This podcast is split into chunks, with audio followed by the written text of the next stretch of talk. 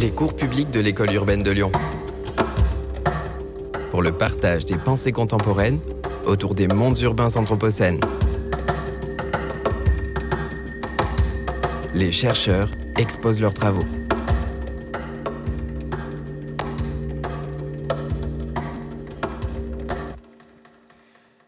Bonsoir à toutes, bonsoir à tous. Euh, merci d'être présents pour ce premier des sept cours publics que l'école urbaine lance euh, cette année, 2020. Chaque soir, à 18h30 ou à 18h dimanche, euh, un cours public sera lancé d'une durée d'une heure, peut-être sauf ce soir, je vais expliquer pourquoi. Et ces cours publics se poursuivront jusqu'au mois de mai, le mercredi ou le vendredi matin, les calendriers sont disponibles sur le site de, l'école urbaine de Lyon et même sur le programme du festival.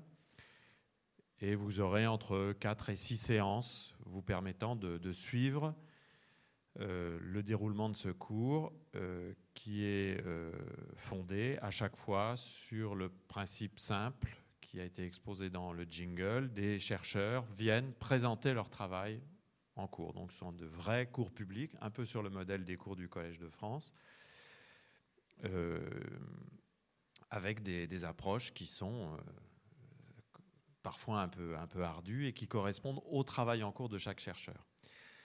Euh, ce soir, nous commençons par un cours qui aurait dû être lancé par mon collègue Kader Mokadem, qui est ici en photo. En ce qui me concerne, moi, je suis Michel Lussot, je suis géographe, donc je lancerai mon cours pour la deuxième année, mais dimanche, puisque j'ai déjà fait un cours public l'année dernière, donc ce sera dimanche à 18h, avant une soirée crêpe et Blade Runner. Mais euh, je me retrouve là pour euh, vous présenter ce cours qui s'intitule Histoire des représentations des espaces mondes urbains, parce que notre collègue et ami Kader Mokadem est hospitalisé depuis maintenant plus de deux semaines euh, pour, une hospitalisation très, très sérieuse. Et euh, malgré tous ses efforts, il n'a pas pu euh, sortir de l'hôpital à temps. Il est encore sous traitement très lourd. Et nous avons, lui et nous, quand même tenu à, lancer ce, cours et Kader Mokadem a, pu écrire un texte qui n'est pas celui qu'il vous aurait lu s'il avait été là. D'abord, il ne l'aurait sans doute pas lu, mais écrire au moins un texte de, présentation de sa problématique générale, de façon à ce qu'on puisse considérer que ce cours était officiellement euh, ouvert et lancé, et puis de façon à, attirer votre attention pour que vous, veniez dans les séances suivantes euh, l'écouter euh, lui-même. Et ce, ce, cours, Histoire des représentations des espaces mondes urbains, est directement lié à son travail. Euh, Kader Mokadem est professeur de philosophie et d'esthétique à l'école d'art et de design de Saint-Étienne. Il est responsable d'un laboratoire dans cette école d'art de design de Saint-Étienne qui s'appelle Images, Récits et Documents et il est chercheur associé euh, dans le laboratoire de recherche euh, Max Weber qui est un laboratoire de sciences sociales et de sociologie et, son travail tourne autour de la réflexion sur les enjeux de l'image comme forme de pensée. Et il nous avait semblé, euh, à l'école urbaine, très important qu'il y ait un cours public d'un collègue spécialiste de ces questions de l'image, et de l'image comme forme de pensée, et de l'image comme manière de penser l'Anthropocène. Voilà pourquoi nous avions fait appel à Kader. Et euh, il nous a donc euh, donné ce, petit texte que je vais lire euh, en essayant de ne pas sortir de son texte, ce qui me sera difficile puisque je suis bavard comme une pie et j'aurai évidemment à chaque fois envie de commenter chaque phrase. Et je, je, me suis simplement permis d'ajouter quelques images qui sont les images auxquelles Kader Mokadem fait référence dans son propre texte. Donc ça, ne durera pas une heure mais ça sera une manière de considérer que le cours euh, est bien lancé. Merci en tout cas de votre présence et euh, de, votre intérêt pour, euh, pour ces cours publics et pour cette thématique. Voilà. Donc maintenant, je commence à lire. Chers amis, des raisons médicales ne me permettent pas d'être physiquement présent. Il m'a fallu, puisque ma documentation était inaccessible et partiellement perdue lors de mon hospitalisation à l'étranger, reconstruire à l'hôpital de la Croix-Rousse la trame de ce premier moment. J'ai, en reprenant cette trame, voulu être plus synthétique encore. L'idée du cours que je vous propose est assez simple. Permettez-moi de l'exposer ainsi. L'histoire de l'art traditionnel donne une fausse idée de la succession des systèmes de représentation et ne permet pas de comprendre comment les pratiques artistiques s'articulent à des questions liées à leur modernité. Je pense qu'une des questions cruciales de l'art est de nous faire prendre place dans un monde qui n'est pas ou qui n'est plus notre propriété. L'art doit donc nous permettre de ménager une manière d'occuper, d'habiter le monde, non pas seulement une manière de prendre possession du monde, rappelons-nous que chaque moment de colonisation conduit à une réévaluation des systèmes de représentation, Pensons au rôle de l'orientalisme, par exemple, mais plus près de nous, à la conquête spatiale et à ses images, mais aussi aux formes de représentation que les guerres actuelles produisent, comme le montre par exemple le rôle des drones dans la culture de l'image contemporaine. L'art doit donc nous ménager une manière d'occuper le monde et de l'habiter et non pas simplement une manière d'en prendre possession. Les représentations artistiques ne sont donc pas simplement des perceptions gratuites offertes à notre seul plaisir. Elles portent souvent, et souvent de manière cachée, une appréhension du monde, une autre appréhension du monde. Je souhaiterais que ce cours, à sa manière, rende compte de ce phénomène. Ce cours va s'articuler sur un ensemble de, quatre séances à la suite de cette présentation synthétique, s'échelonnant de janvier à mai, dont je rappelle le calendrier, vendredi 20 mars, vendredi 10 avril, vendredi 24 avril, vendredi 15 mai. Vous voilà renseigné. Ça, c'est moi qui l'ajoute, pas Kader. Je tiens à vous rappeler, dans le cadre de cette séquence inaugurale euh, d'intervention sur l'histoire des représentations des espaces mondes urbains que cette réflexion intègre le cadre d'un séminaire de recherche que je dirige, plus large, consacré au problème du récit et de la fiction, que je mène au sein de l'équipe de recherche Images, Récits, Documents de l'École supérieure d'art et de design de Saint-Étienne, qui, vous le savez, fait partie de la Cité du design à Saint-Étienne. Pour ceux que cela intéresserait, je pourrais communiquer le déploiement des séances de ce séminaire plus vaste qui se tient donc à Saint-Étienne. Mais revenons-en à ce cours Histoire des représentations des espaces mondes urbains. Il faut bien comprendre que les représentations ne fonctionnent jamais comme un système clos, mais qu'elles s'articulent toujours à d'autres configurations signifiantes. Les villes, les espaces urbains ont toujours été porteurs de récits et de fiction. Les villes et les espaces urbains nourrissent donc un imaginaire particulier.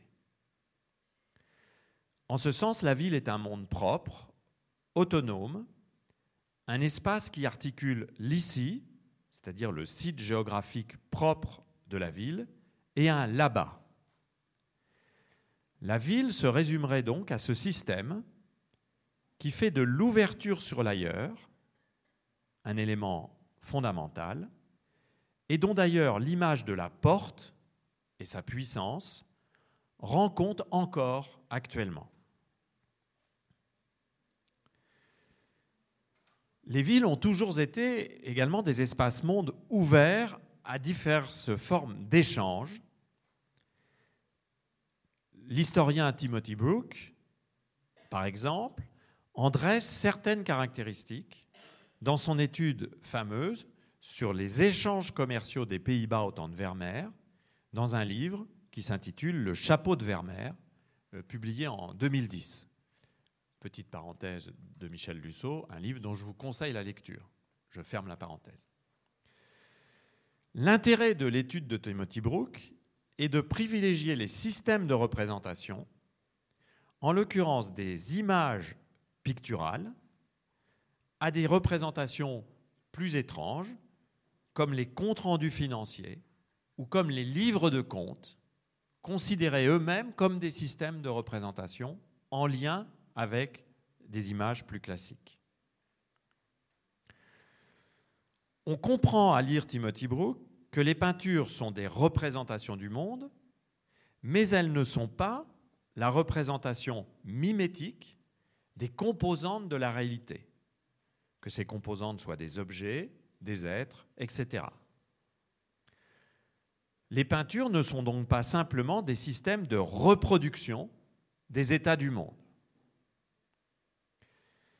Les peintures, et en particulier celles de Vermeer, qui sont au centre du livre de Timothy Brook, rendent compte également de l'existence de systèmes de représentation que l'on pourrait appeler non mimétiques. Ainsi, et curieusement, la figure peinte ne rend pas directement compte du monde. D'une certaine manière, ne décrit pas le monde. Il faut en effet entendre représentation d'un autre point de vue. La représentation apparaît bien plus tôt comme un régime d'énonciation particulier sur le monde qui, nous permet, de parler du monde sans le reproduire de façon mimétique. C'est pourquoi l'étude de tableaux de Vermeer permet à Timothy Brook de construire ce que l'on pourrait appeler une analyse anthropologique du visible. Le monde visible des peintures de Vermeer n'est pas simplement un monde d'objets et d'êtres visuellement représentable. Il est également un établissement des registres de signification et des valeurs des objets. Il permet également l'établissement de l'insertion d'espace-temps spécifiques de ces objets dans un autre contexte de signification. La représentation des objets sur les peintures de Vermeer ne consiste donc pas simplement à en donner une présentation formelle. Les objets représentés, chapeau en peau de castor, tapis oriental, faïence asiatique, carte géographique, pipe, etc., deviennent des figures. Timothy Brook parle d'ailleurs de ces objets représentés comme chacun constituant une porte d'entrée dans la signification. Les objets peints ouvrent sur des espaces relevant, à cette époque, d'une géographie économique et politique particulière. Et ce qui intéresse Timothy Brook, qui est un historien, c'est de délimiter le moment d'apparition, à travers ses peintures, de ce qu'il appelle une certaine forme de mondialisation.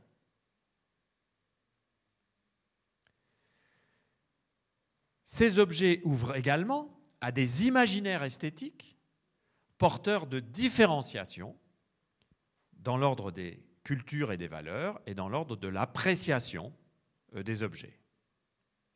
Enfin, ces objets autorisent la création de nouvelles formes narratives à partir de leur représentation.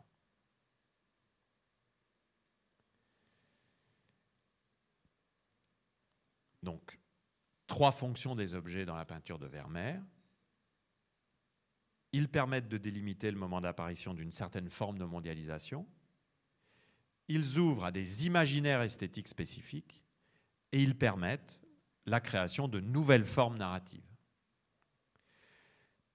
La manière inédite avec laquelle Timothy Brook construit son travail d'historien le rapproche très souvent plus d'une anthropologie historique des imaginaires que d'une stricte histoire sociale et économique, une anthropologie historique des imaginaires qui se déploie dans une constellation de penseurs très différents, mais très importants, comme par exemple Tim Ingold, anthropologue euh, britannique, auteur notamment d'une brève histoire des lignes, publiée euh, en français en 2013, qui doit être euh, à la librairie partenaire de cette semaine. James C. Scott, anthropologue, auteur notamment de Homo domesticus, une histoire profonde des premiers États, publié en français en 2019, ou Keith Love, auteur en 2013 d'un livre intitulé L'Europe barbare, 1945-1950. Le point commun de ces trois auteurs, Tim Ingold, James C. Scott, Keith Love, est qu'ils mènent une enquête historique mais une enquête historique sur les systèmes de construction des formes narratives, qui sont euh, des formes narratives qui ont une histoire, une histoire sociale et politique, et qu'il mène également une enquête historique sur le mode d'auto-représentation de l'histoire, contenu à travers et dans ces images, et sur la manière dont se construisent les récits de représentation que ces images euh, supporte. Notre cours s'intéressera au même type de questionnement et à des modes d'approche similaires. Donc je, reprends ce que dit Donc le cours s'intéressera à une enquête historique sur les systèmes de construction des formes narratives propres à une époque, sur la façon dont une époque s'auto-représente, et sur la façon dont se construisent les récits pouvant restituer justement une culture, une sensibilité et une manière de se concevoir. Comment se constituent, selon les époques, des pratiques de représentation des espaces mondes urbains. Quelle est donc l'histoire des systèmes de représentation des espaces mondes urbains? Répondre à ces questions ne consiste pas simplement a proposé une histoire des techniques de représentation des espaces, mais bien plutôt de voir comment s'instituent les enjeux cognitifs, esthétiques, sociaux, culturels, politiques de tel ou tel type de représentation. L'histoire des représentations des espaces mondes urbains consiste donc à s'interroger sur le fait de savoir pourquoi telle ou telle forme de représentation, quelle que soit sa nature, a prévalu sur d'autres à un moment donné. Car il faudra bien le montrer, les systèmes de représentation ne sont pas des évidences premières qui s'imposent facilement.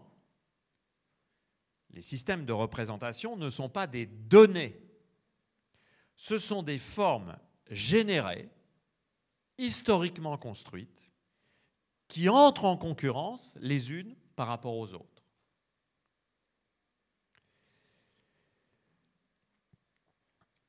Ainsi en est-il de la perspective. Cette forme de représentation dont euh, la vulgate, l'idée la plus courante qu'on puisse en avoir, veut que dès son apparition, elle se serait imposée comme un système de représentation des espaces architecturés, des espaces humanisés par l'architecture, et qu'elle se serait imposée à travers le dessin, la peinture. La même structure de représentation, la perspective, prend en vérité des formes très différentes Perspective cavalière, perspective linéaire, perspective oblique, à deux points de fuite, etc. etc. Ces différentes perspectives produisent des images particulières et donnent à chaque œuvre une consistance visuelle propre selon les choix établis. En l'occurrence, depuis la Renaissance italienne, l'importance, euh, l'insistance a été portée plutôt sur la perspective linéaire à un point de fuite. Et les autres manières de considérer la perspective ont été subordonnées à celle-ci. Il est intéressant de constater que ce que l'on appelle notre perception visuelle naturelle est dite similaire à cette structure perspectiviste à un point de fuite. Mais il serait plus juste de dire, à mon avis, que notre perception visuelle a été historiquement configurée par la construction géométrique de cette perspective linéaire à un point de fuite. On peut donc de cette manière concevoir et percevoir la perspective comme un outil particulièrement puissant de représentation du monde et d'orientation de cette représentation du monde. Mais d'autres approches de la perspective sont possibles, construites sur l'analyse de l'intérêt d'élaborer tel ou tel système de représentation à un moment donné de l'histoire.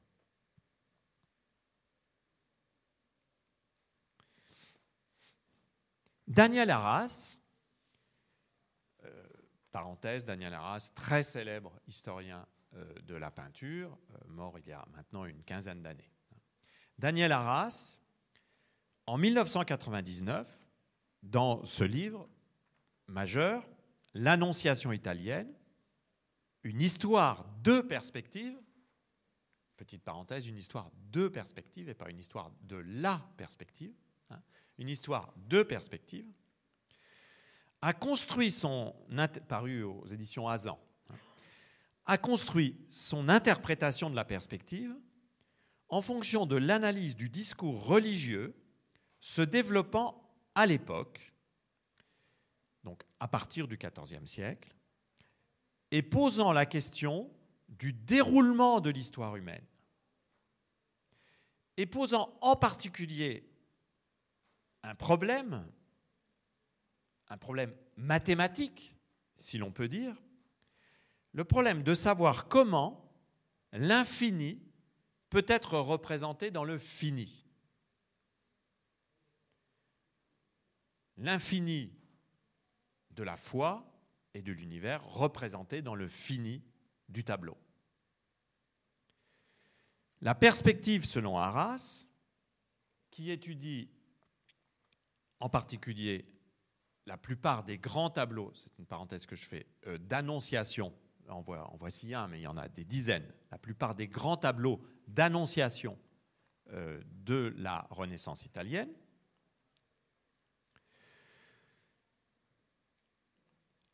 ces tableaux, pour Daniel Arras, traitent un problème qui évidemment aujourd'hui peut nous apparaître lointain, qui est le problème de savoir comment l'histoire humaine peut se condenser en un point d'articulation, en particulier d'articulation narrative entre les récits de l'Ancien et les récits du Nouveau Testament,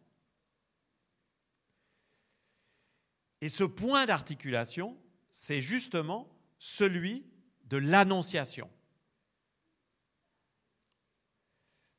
Euh, je ne vous refais pas le pitch, hein, euh, c'est une parenthèse, donc euh, c'est l'annonciation par l'archange de, sa maternité à la Vierge. C'est ça qui fait le, le point possible de relation entre l'Ancien et le Nouveau Testament. Là, je fais une petite parenthèse, c'est un enjeu théologique considérable de savoir à cette époque-là si le Nouveau Testament est annoncé lui-même par l'Ancien ou pas. Hein. C'est un problème de doctrine religieuse depuis toujours. Et à cette époque-là, les peintres prennent en charge avec les théologiens cette question-là.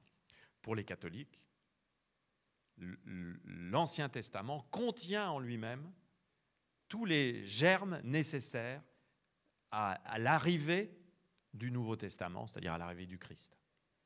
une sorte de, connexion euh, causale entre les, entre les deux euh, textes, qui n'est évidemment pas une interprétation de la religion juive. Je ferme la parenthèse.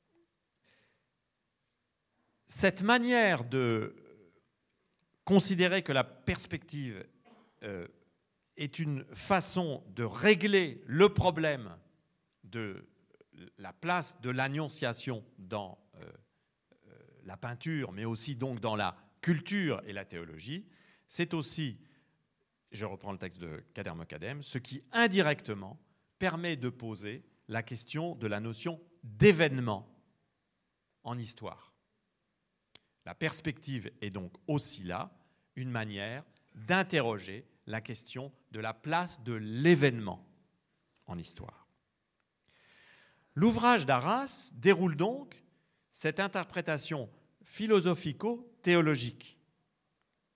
Elle contextualise ainsi le système de représentation visuelle produit par ces perspectives comme une figuration idéologique du moment, au sens propre du terme idéologique, où il s'agit donc, par une conception du monde, de lui donner une forme. Et cette forme passe par euh, les tableaux d'annonciation et les choix perspectifs qui sont faits. Le travail sur l'histoire des représentations des espaces-mondes ne pourra pas faire donc l'économie d'une considération sur les enjeux idéologiques, les enjeux liés à la nécessité de donner forme au monde. La question est très présente actuellement, cette question de savoir comment donner forme au monde dans cette période de doute anthropocène. La question, aujourd'hui encore, rencontre parfois des enjeux religieux et théologiques. Se donner forme au monde n'est pas délié des enjeux religieux et théologiques, comme, dans une certaine mesure, à l'époque de la Renaissance. Mais cette, interprétation de la perspective n'est pas la seule possible. Il en existe d'autres, et de très célèbres. Par exemple, celle proposée par Hubert Damisch, parenthèse, très, très grand historien de l'art, qui a développé en 1987 une analyse fameuse dans un livre essentiel appelé L'origine de la perspective. Son analyse fait de la perspective l'invention technique qui permet de donner un horizon d'apparition, c'est son expression, au sujet, c'est-à-dire à, l'individu et à son individualité naissante au moment du Quattrocento, donc du XVe siècle hein, pour, pour nous. Donc vous voyez, une autre interprétation que celle donnée par Arras. Là, il s'agit de donner forme à l'apparition de l'individu à travers la perspective. Pour Hubert Damisch, c'est la perspective qui pose le cadre, le décor, qui définit les conditions d'apparition du sujet moderne. C'est pourquoi, pour Damisch, la perspective est une représentation vide en attente de son comblement, son remplissage, par l'apparition du sujet, de l'individu, dans un espace qui lui serait propre.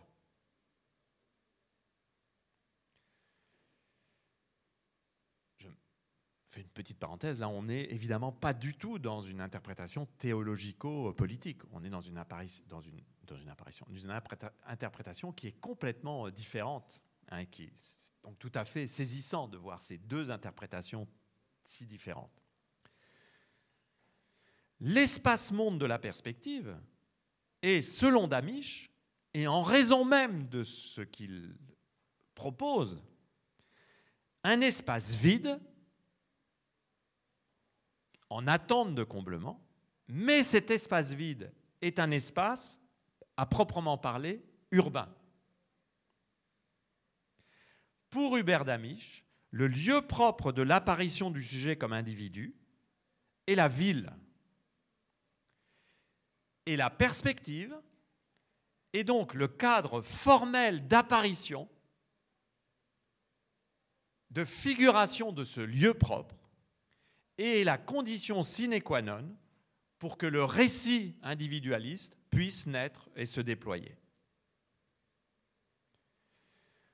Interprétation théologico-politique côté Arras, interprétation politico-individualiste, plus laïque du côté de Damisch. C'est ainsi qu'il analyse les panneaux que je vous ai retrouvés, très célèbres, que l'on appelle les urbinate, hein, donc les panneaux qui sont euh, des panneaux anonymes, euh, qui, euh, qu'on associe généralement à la ville d'Urbino, en Italie. Ces trois panneaux urbinate, ils ne sont que trois, hein, qu'on appelle également les perspectives urbinate, sont conservés pour l'un à Urbino, euh, là, c'est une. Euh, pardon, au-dessus, euh, j'ai été un peu vite. Vous voyez bien que les deux tours jumelles, là, c'est un rajout. Hein, je vous rassure. ça, j'ai pas fait attention sur Google quand j'ai cherché les images, mais comme le texte m'est arrivé un quart d'heure avant que je le lise, j'ai fait une erreur dans le choix des images. Mais donc, vous voyez bien que jusqu'il y a très peu de temps, ces panneaux sont repris, et parce qu'ils sont très célèbres, vous les avez sans doute déjà vus. Donc le premier est euh, conservé à Urbino, un second est conservé au musée de Baltimore et le troisième est, conservé à, Berlin.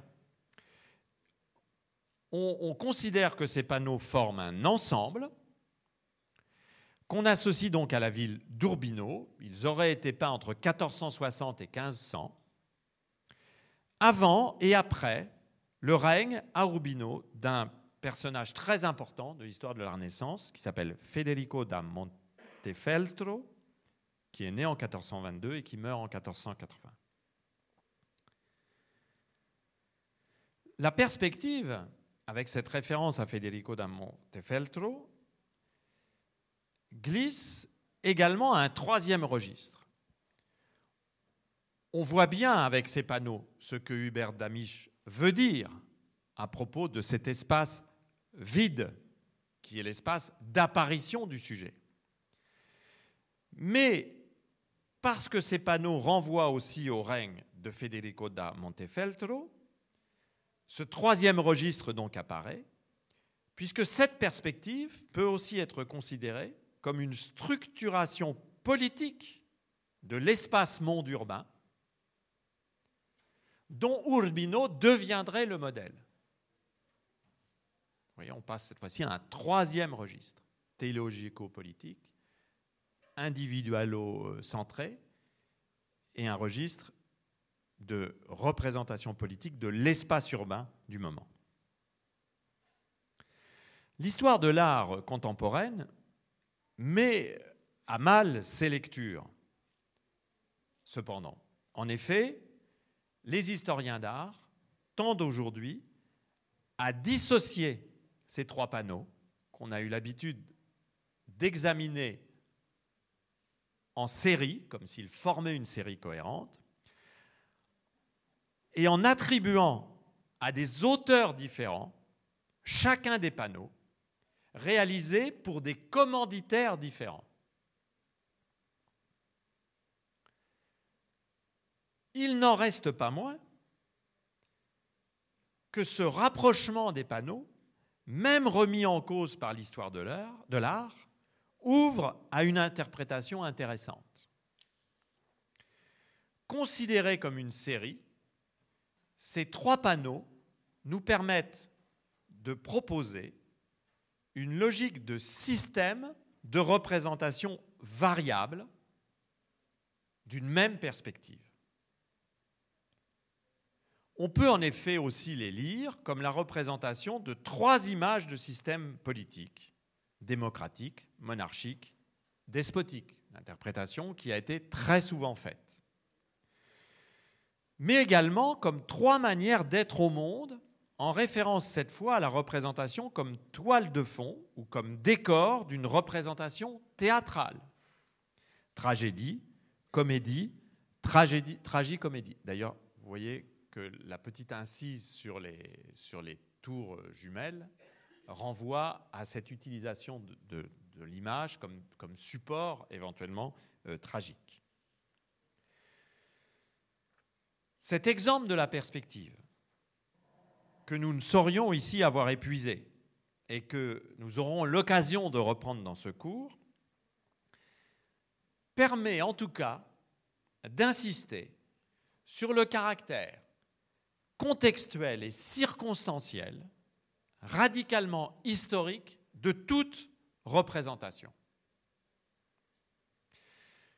Une représentation est donc un élément historique dont les significations se construisent, s'élaborent et évoluent dans le temps long, mais il faut évidemment, bien entendu aussi, cerner la signification à chaque moment présent de telle ou telle représentation. Chaque représentation, écrit donc Kader Mokadem, se construit ainsi par strates. Les significations se construisent par épaisseur. Et l'objet de ce cours sera de montrer à partir de quelques exemples, précisément ce type de fonctionnement par strate, par euh, dépôt, par épaisseur multiple. Chaque culture, à chaque époque, à la mesure de ses moyens économiques, sociaux, techniques et politiques, élabore donc des stratégies de représentation. Un système de représentation est ainsi toujours une élaboration.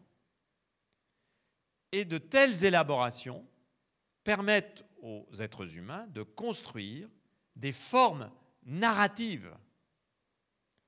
Et ce sont ces formes narratives qui naissent des choix de représentation qu'il est intéressant d'étudier, sauf à considérer une représentation en la réduisant uniquement à sa technicité. En ne considérant, par exemple, que la peinture en tant que peinture, que l'image photographique en tant que photographie, ou que l'image cinématographique en tant qu'image cinématographique. Il est bien évident qu'il faut s'attarder sur la configuration technique des représentations et sur les manières dont la technique et les technologies imposent des cadres, proposent des manières de percevoir. Mais il nous semble fondamental, pour bien comprendre, y compris ces choix de réalisation, technique et technologique, de comprendre surtout les enjeux narratifs que portent les systèmes de représentation dominants dans une époque donnée. Pour cela, nous étudierons des formes spécifiques de représentation correspondant à des moments particuliers euh, de l'histoire. Et pour terminer euh, cette, courte euh, présentation et problématique, je vous propose euh, de vous donner quelques exemples de euh, ces moments particuliers car je pense que, en ce qui concerne les espaces mondes urbains, plusieurs formes de représentation sont très révélatrices de la constitution euh, de ces représentations et des enjeux narratifs qu'elles portent. Voici donc ce que nous essaierons d'aborder dans les séances suivantes. La perspective au XVe et au XVIe siècle, que nous venons d'évoquer rapidement et sur laquelle nous reviendrons. La normalisation des formes théâtrales au XVIIIe siècle, avec le passage du théâtre ouvert à la salle de théâtre, qui est un moment décisif de l'histoire de la culture occidentale et de l'histoire des formes de représentation, l'invention du roman contemporain à la fin du XVIIIe siècle, l'invention du roman considéré comme une forme de représentation, faisant naître des images et des récits. Donc l'invention du roman à la fin du XVIIIe siècle et son développement urbain au XIXe, grâce notamment au développement de la presse, qui, on l'oublie trop souvent, porte euh, le développement du roman et, et, porte notamment le succès de sa publicisation. Le déploiement du cinéma au cours du XXe siècle, avec cette question essentielle de ce que le cinéma permet en matière de décentrement de la position du spectateur-regardeur, et les formes encore plus radicales de décentrement du corps regardeur avec les techniques numériques contemporaines. Voici donc quelques-uns des exemples que ce cours abordera.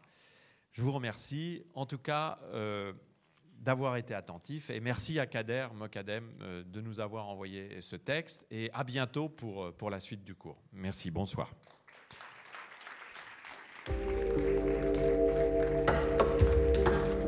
Cours publics de l'école urbaine de Lyon pour le partage des pensées contemporaines autour des mondes urbains anthropocènes. Les chercheurs exposent leurs travaux.